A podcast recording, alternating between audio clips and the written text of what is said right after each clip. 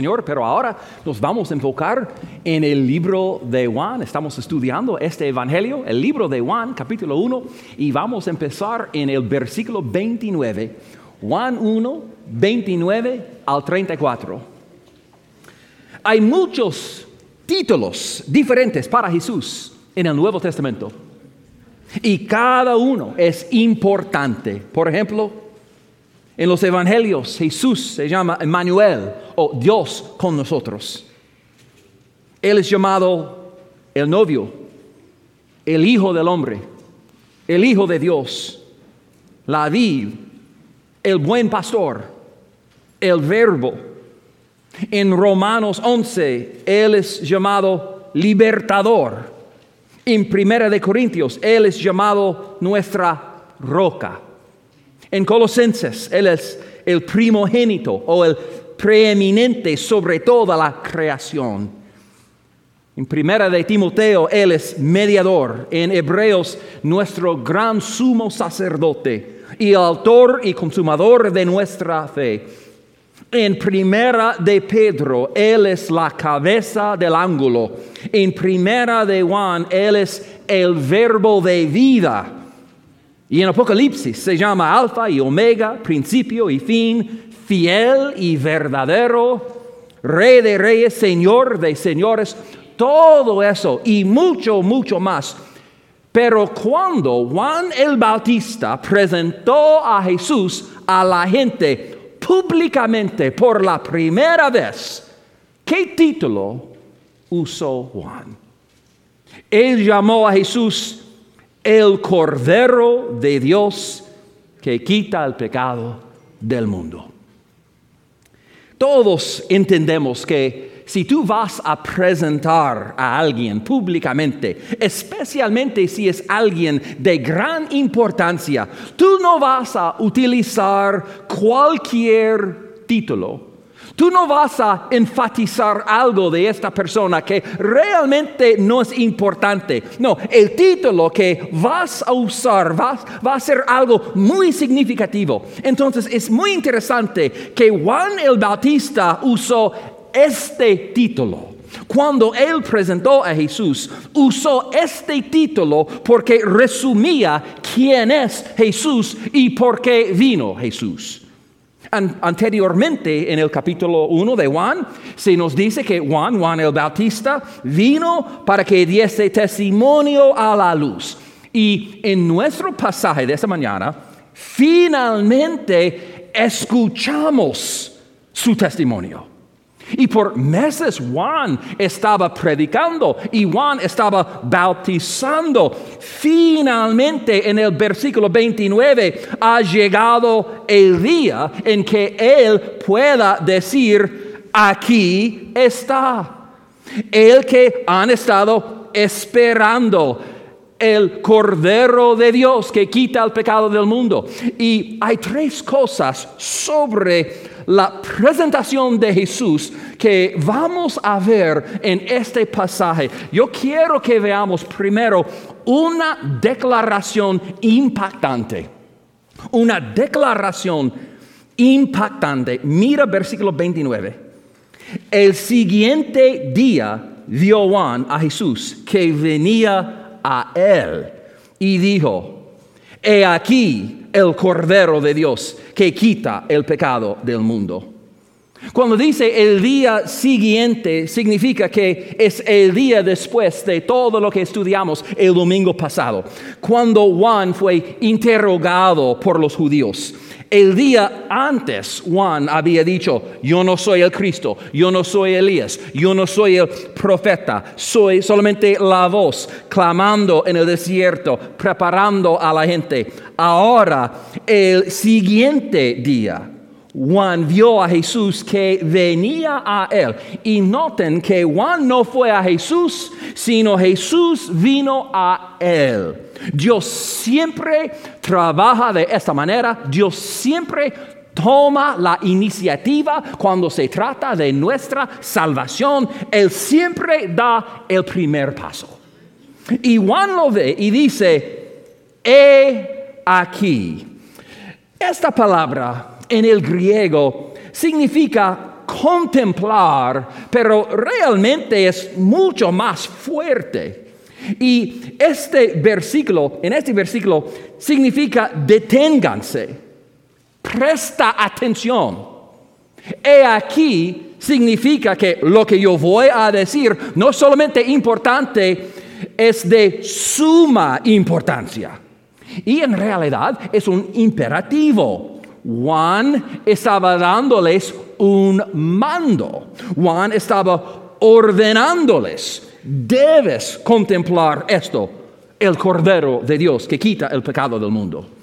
Yo creo que muchos de nosotros hemos escuchado estas palabras y hemos leído la Biblia y tal vez hemos olvidado lo impactantes que fueron esas palabras cuando Juan los pronunció hace dos mil años.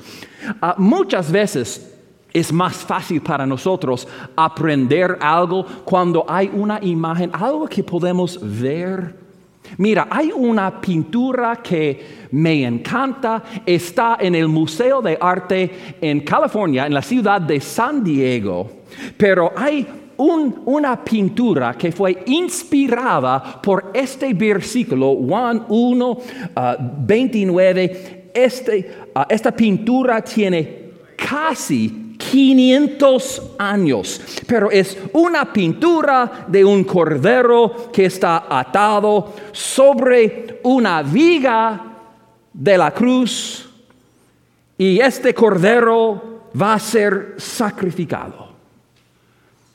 Esta es la imagen que Juan estaba pintando con sus palabras cuando él dijo, he aquí el cordero de Dios. Y cuando Juan dijo, he aquí, les prometo que eso no es lo que la gente tenía en mente. Ellos sí estaban esperando el Mesías, estaban esperando un Salvador, pero ellos no estaban esperando este tipo de Salvador. Gracias a Dios que Dios no nos siempre envía lo que queremos, pero Él siempre nos envía lo que necesitamos. Y lo que el mundo necesitaba y lo que nosotros necesitábamos fue Jesús el Cordero de Dios. Cuando Juan llamó a Jesús el Cordero de Dios, necesitamos entender que la gente, los judíos, escuchándole, ellos habrían pensado inmediatamente en ciertas cosas. En primer lugar, cuando ellos escucharon esta declaración, les recordó la promesa. Les recordó la promesa. ¿Qué promesa?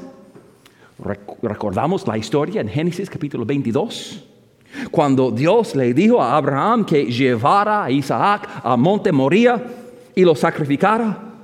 Y en el camino ese niño pequeño hizo una pregunta, papá, tenemos el fuego. Tenemos la leña. ¿Dónde está el cordero? El hecho de que él hizo esta pregunta significa que él había visto a su padre sacrificando un cordero. No sabemos cuántas veces. ¿Dónde está el cordero? Y entonces en el versículo 8, y respondió Abraham, Dios se proveerá de cordero para el holocausto, hijo mío. Sabemos que Abraham estaba hablando directamente a Isaac, pero hay un sentido, hay un sentido en el que Dios también estaba hablando a todos nosotros. Y esta pregunta que hizo Isaac, ¿dónde está el cordero? Es la cuestión, es la pregunta del Antiguo Testamento es un tema que vemos una y otra vez. ¿Dónde está el Cordero? ¿Dónde está el Cordero que Dios prometió que va a limpiarnos del pecado? Pues en el tabernáculo y después en el templo, cada mañana, cada mañana y cada tarde se sacrificaba un cordero por los pecados del pueblo. Cada vez, dos veces por día, fue un recordatorio. de la seriedad del pecado, que la paga del pecado es la muerte. Pero también fue un recordatorio de la promesa de Dios de un día proveernos un cordero. Y si yo puedo usar mi imaginación, me puedo imaginar cuando Juan iba a presentar a Jesús, tal vez, quizás, en este momento, él vio un rebaño de ovejas pasándoles. Y todos sabían a dónde van. Van a la ciudad, van al templo, iban a ser sacrificados. Y es como si Juan estuviera, estuviera diciendo, esos corderos son los corderos de los hombres. Pero este hombre, Jesús, es el cordero de Dios.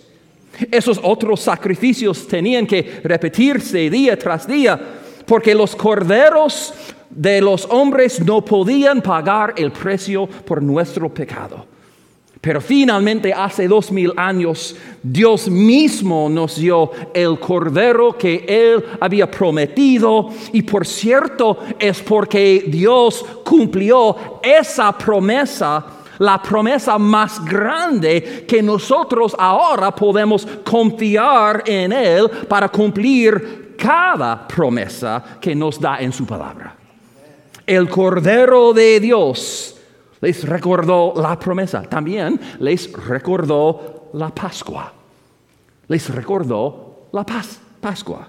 Y cuando yo digo la Pascua, no estoy hablando de la resurrección, no, en la Biblia la Pascua significa este evento cuando Dios le liberó a Israel de la esclavitud en Egipto, que Dios usó diez plagas y cuando llegó la décima, la última plaga, Dios le dijo al pueblo que sacrificara un cordero. Y en Éxodo 12, versículo 3, hablad a toda la congregación de Israel diciendo, en el 10 de este mes, tómese cada uno un cordero, según las familias de los padres, un cordero por familia.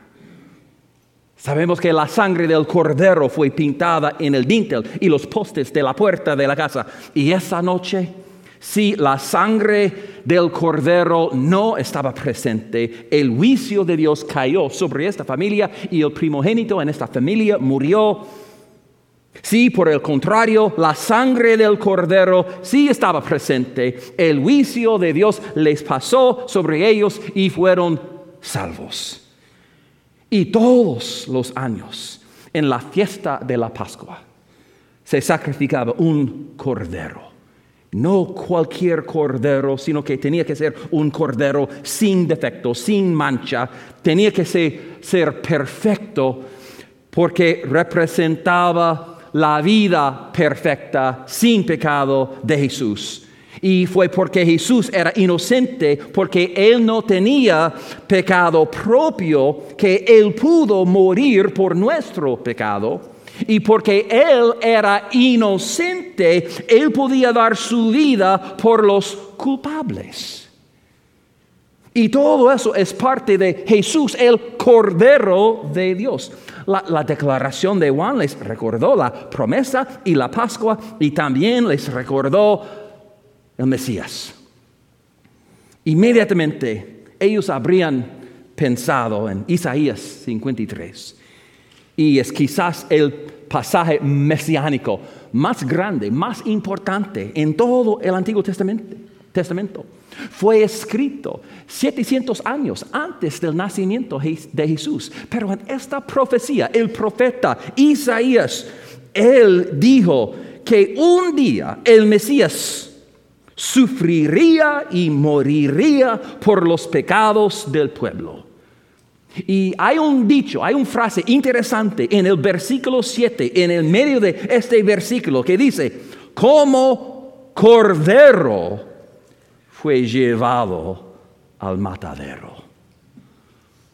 No fue conducido, fue llevado porque voluntariamente entregó su vida en la cruz. Y ahora cuando Isaías profetizó y escribió estas palabras, él no entendía todos los detalles. Y cuando Juan el Bautista predicó y pronunció estas palabras, él no entendía todos los detalles. Pero Isaías y Juan el Bautista, ellos sabían y creían por fe que un día el Mesías vendría y de alguna manera él sería el cordero llevado al matadero. Todas estas ideas estaban envueltas en esta declaración cuando Juan presentó a Jesús. Y técnicamente en el griego eh, hay un énfasis en él. Él lo llama el cordero del Dios. En otras palabras, el único Dios ha provisto un solo cordero para expiar el pecado, para que podamos ser reconciliados con Dios y salvados. Y aquí está, Juan dijo. Esta fue una declaración impactante en aquel momento y todavía es hoy. Es impactante por lo que dice sobre nosotros.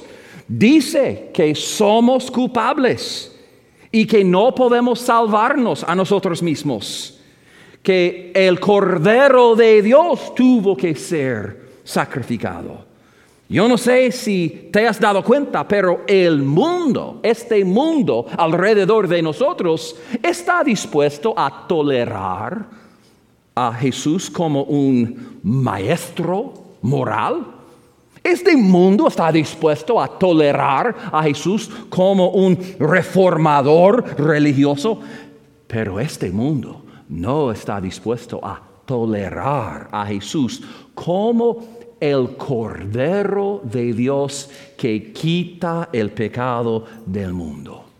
Eso es impactante. Eso requiere que nos humillemos ante Dios. También es impactante por lo que ofrece. Jesús es el Cordero que quita el pecado del mundo. Eso significa, eh, significa que cualquiera puede venir a ese Cordero y ser salvo. Y hay muchas más cosas que podríamos decir sobre este título, pero fue una declaración impactante. También vemos en esta presentación un encuentro personal. Un encuentro personal. Mira el versículo 31. Y yo no le conocía, más para que fuese manifestado a Israel, por esto vine yo bautizando con agua. Es interesante, dos veces en esta historia, Juan dice, yo no le conocía. Y nosotros escuchamos esto y, y queremos preguntarnos, ¿cómo podría decir eso? ¿Cómo podría Juan no conocer a Jesús? Sabemos que la madre de Juan, Isabel, y la madre de Jesús, María, eran primas hermanas, pues Juan y Jesús eran primos segundos. Juan conocía a Jesús como su primo. Y de hecho, conocía a Jesús lo suficientemente bueno que cuando Jesús vino a él para ser bautizado, Juan protestó él dijo, ah, tú debes bautizar a mí, no al revés. Juan sabía que Jesús no tenía ningún pecado del cual necesitaba arrepentirse. Juan sabía todo eso acerca de Jesús y sin embargo llegó un momento en la vida de Juan en que Juan, incluso Juan, tuvo que ver a Jesús como algo más. Él lo describe en el versículo 32. También dio Juan testimonio diciendo, vi al Espíritu que descendía del cielo como paloma y permaneció sobre él. Y yo no le conocía, pero el que me envió a bautizar con agua, aquel me dijo, sobre quien veas descender el Espíritu y que permanece sobre él, ese es el que bautiza con el Espíritu Santo. Y después en nuestro estudio del Evangelio de Juan hablaremos más sobre eh, esta frase, lo que significa ser bautizado con el Espíritu Santo. Pero Juan está describiendo lo que sucedió seis semanas, seis semanas antes. Juan estaba bautizando personas y su bautismo fue un símbolo de que una persona se había arrepentido de sus pecados y estaba listo y dispuesto a recibir al Mesías que pronto sería revelado. El bautismo de Jesús fue diferente. Su bautismo representa, es un símbolo de su muerte, de su sepultura, su resurrección. Y por esta razón vemos en el libro de Hechos ah, las personas que habían sido bautizadas por el, bautismo de Juan, ellos fueron bautizadas de nuevo con el bautismo de Jesús. Pero Dios le había dicho a Juan, un día tú vas a estar bautizando y tú vas a bautizar a alguien especial. El Salvador, el Mesías, el que todo el mundo está esperando. Y así es como tú vas a saber que es Él. Cuando Él salga del agua, tú vas a ver el Espíritu de Dios descendiendo como paloma y permaneciendo sobre Él. Y mira, cuando eso sucedió, pasó a ser su primo Jesús. Déjenme hacerles una pregunta. ¿Cuántos de ustedes tienen primos? ¿Cuántos tienen primos? ¿Ok? ¿Cuántos de ustedes tienen primos locos? ¿Alguien? ¿Cuántos de ustedes son el primo loco en tu familia? ¿Alguien? Ok, algunos, algunos. Piensa sobre esto. ¿Qué tendría que pasar para que creas que tu primo es el Hijo de Dios? Yo tengo numerosos primos, pero nunca yo diría eso sobre ellos. Y ellos tampoco dirían eso sobre mí.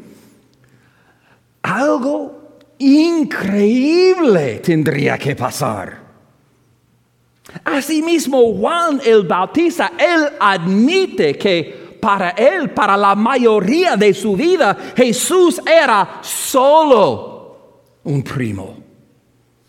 Él tuvo que estar convencido, pero un día él tuvo un encuentro personal con Jesús y llegó a verlo no solo como un primo, sino como el Cordero de Dios que quita el pecado del mundo. Y es increíble que el hombre que Jesús dijo era el hombre más grande que jamás haya nacido y el profeta más grande que jamás haya nacido. Incluso él, incluso esta persona no pudo darse cuenta de esto por sí mismo. Dios tuvo que revelarlo para Juan. Y eso es cierto para nosotros. No venimos a Cristo como resultado de nuestra propia deducción intelectual.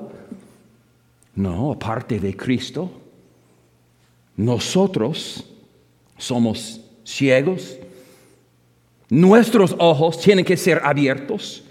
Y cuando por la gracia de Dios eso sucede, cuando Dios le muestra a una persona su pecado, su necesidad, su culpa, la realidad de Jesús, esa persona es responsable ante Dios de cómo responde a esta luz.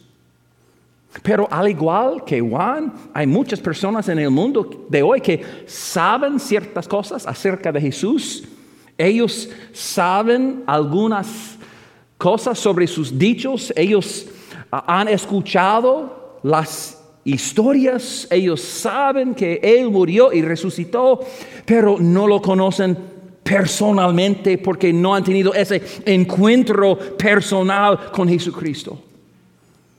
Y tal vez eso sea alguno de ustedes esta mañana. La buena noticia es, gracias a Jesús se puede conocer a Dios y le puede conocer personalmente. Si estás dispuesto a recibirlo como Señor, como Juan, puedes tener un encuentro personal con Jesús.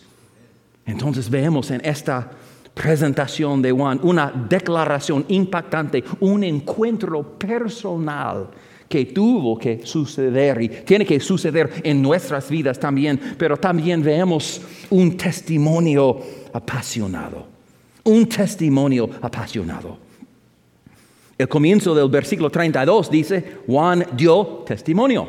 Entonces, otra vez en el versículo 34, y yo le vi y he dado testimonio de que este es el Hijo de Dios. Juan dice que yo le vi. Yo le vi. Es interesante. Esa palabra para ver es diferente que la palabra que vimos en versículo 29, cuando la Biblia dice que Juan vio a Jesús que venía a él. Esta palabra en versículo 34 significa contemplar. Es como si Juan estuviera diciendo, ahora lo veo de una manera diferente. Y a partir de este momento y por el resto de su vida, Juan entendía que el propósito de su vida era bajar del escenario y poner todo el foco y toda la atención en Jesús, haciendo todo lo posible para asegurarse de que todos conocieran a Él. Ya sabes, todos aquí son un testimonio de algo. Tal vez eres un testimonio del auto que conduces. Tal vez eres un testimonio del país en que naciste. Tal vez eres un testimonio de la escuela donde graduaste. Todo el mundo es un testimonio de alguien o de algo. Juan dijo, yo doy testimonio de que Jesús es el Hijo de Dios. Y ahora el testimonio de Juan es nuestro testimonio. Es nuestro trabajo decir lo que Él dijo, he aquí el Cordero de Dios que quita el pecado del mundo. Y de hecho, esa es la respuesta de Dios a las preguntas que el mundo está haciendo. Por ejemplo, cuando el mundo pregunta, ¿por qué Dios no hace algo acerca de todo este mal? ¿Cómo respondemos? Decimos, he aquí el Cordero de Dios. Y cuando el mundo pregunta, ¿hay alguna esperanza para nosotros? Nosotros decimos, he aquí el Cordero de Dios. Cuando el mundo dice, ¿cuál es la solución a todo el crimen y las guerras y el odio en el mundo? Nosotros decimos, he aquí el Cordero de Dios. Jesús, el Cordero de Dios, es la respuesta de Dios a todo esto. Ese es el mensaje. Y mira, no debemos permitir que ningún otro tema nos desvíe. No hay un otro mensaje, no hay un otro propósito que puede tomar su lugar. Mira, cada ministerio que realizamos, cada clase que enseñamos, cada sermón que predicamos, cada canción que cantamos, cada decisión que tomamos, todo se trata de Jesús, el Cordero de Dios que quita el pecado del mundo.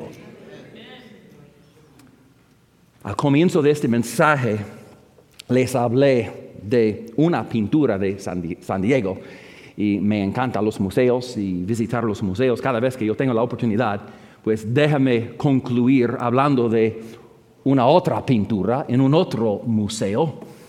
Esta pintura está en Nueva York, en el Museo Metropolitano de Arte en Manhattan, y se llama La Visión de San Juan. Fue pintado en el año 1614. Tiene un poco más que 400 años. Y en esta pintura hay personas clamando a Jesús, quien es presentado como un cordero. Pero si no puedas ver un cordero en esta pintura, hay una razón. Hay un problema con esta pintura. Porque en el año 1880, alguien en el museo decidió restaurarlo. Y empezó a limpiar la pintura, pero no solamente limpiarlo, empezó a recortarlo y cortó un poco y entonces cortó un poco más. Y eventualmente esta persona que pensaba que estaba mejorando la pintura, pensaba que estaba restaurando la pintura, eventualmente esta persona había cortado la mitad de la pintura, cortó y quitó la parte con el cordero. Así que ahora la pintura que las personas ven, la pintura que cuelga en el museo hoy, es esta pintura de personas mirando hacia arriba y clamando al Cordero, pero el Cordero está ausente. En esta pintura, el Cordero no está ahí. Cuando yo veo esta pintura, yo veo una imagen de muchas personas en el mundo de hoy yo veo personas desesperadas. Yo veo personas sin esperanza. Yo veo personas perdidas en su pecado y están buscando y están clamando, pero el Cordero no está allí. Porque alguien todavía necesita proclamar a ellos y decir, he aquí el Cordero de Dios que quita el pecado del mundo.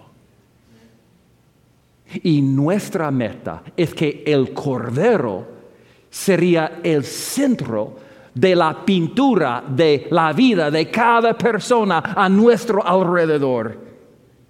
Y nosotros sabemos que o sabemos quién es este Cordero. Es Jesús. Él es el Cordero de Dios que quita el pecado del mundo. Y porque Él murió en la cruz y porque Él resucitó, Él quitará tu pecado hoy, si se lo pides. Oramos. Oh Señor, gracias por darnos este Cordero el único Cordero de Dios Jesucristo, quien murió, quien resucitó, el único, por lo tanto, que pueda quitar nuestro pecado. Solo su sacrificio en la cruz fue suficiente para pagar el precio por nuestro pecado. Y no solamente nuestro pecado, pero fue suficiente para cubrir y pagar Ah, el precio por el pecado de cada persona en el pasado, en el presente y en el futuro también. Cada hombre, cada mujer, cada joven, cada niño es suficiente. Gracias por esta sangre. Y tal vez, Señor, hay alguien aquí, su vida es como esta pintura. Está buscando, está clamando, pero el cordero no está ahí. porque todavía necesita venir a Jesús y poner su fe en Jesús y aceptarle como su Señor y Salvador.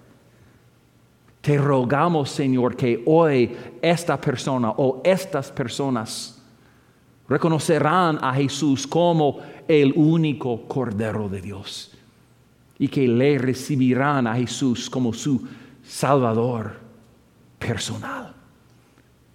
Oh, gracias Señor. Y ayúdanos en esos momentos al participar en la cena del Señor. Ayúdanos a ver el precio que Jesús tuvo que pagar. Que siempre daremos gracias a ti. Que seríamos una iglesia unida. Porque cada persona quien es salvo es salvo por el mismo cuerpo, por la misma sangre de Jesús y por eso somos un cuerpo de Cristo. Ayúdanos a, recordar esta lección y ayúdanos a celebrarlo de una manera digna, Señor. No podemos ser dignos pero ayúdanos a hacerlo de una manera digna. Muéstranos, Señor, si hay pecado que debemos confesar, si hay un área de nuestras vidas en la que debemos arrepentirnos. Muéstranos, Señor, ayúdanos a ser un pueblo santo y haz tu voluntad en esos momentos. Y lo oramos en el nombre de Jesús.